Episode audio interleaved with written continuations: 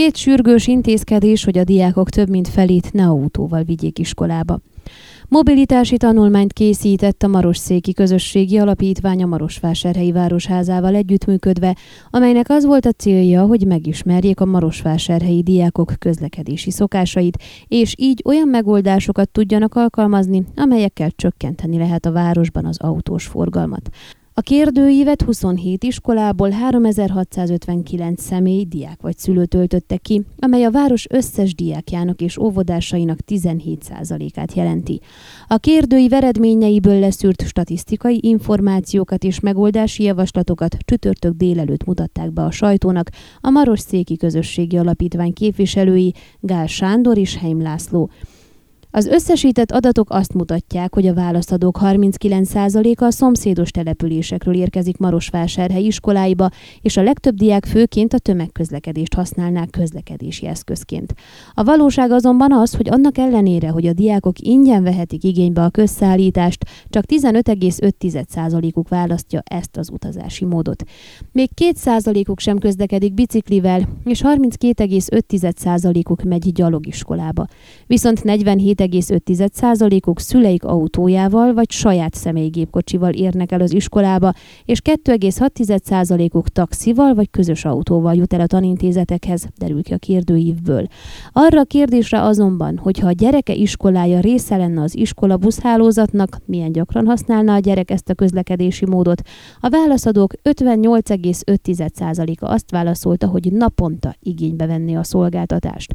A környező településekről és a város lakó negyedeiből érkezők arányát bemutató összehasonlító táblázatból kiderül, Legtöbben a Szerafin Dujku általános iskolába járnak be a környező településekről, de sokan járnak más településről a Friedrich Schiller iskolába, a Református kollégiumba, a Györges Sánká iskolába, az Európa általános iskolába vagy a Bernádi György iskolába.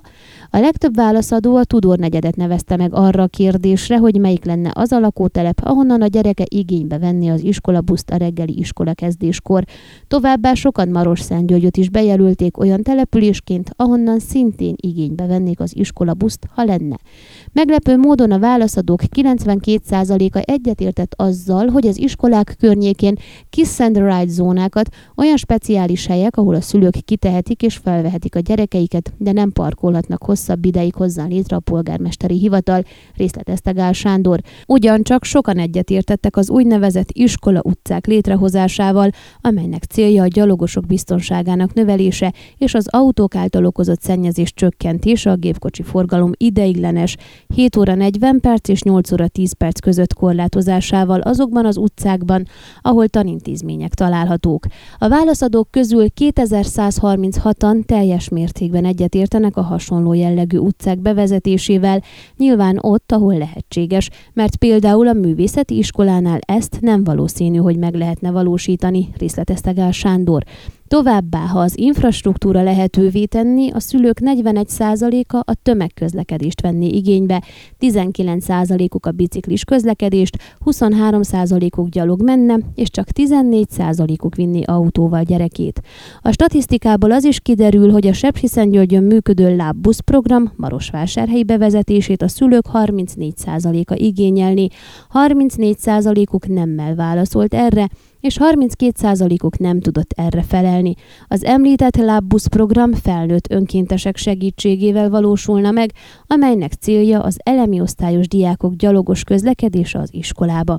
A felmérés eredményei alapján a Marosszégi Közösségi Alapítvány képviselői két sürgős intézkedést tartanak a legfontosabbnak, amelyek jelentősen javítanák a Metropolis övezet utazási feltételeit.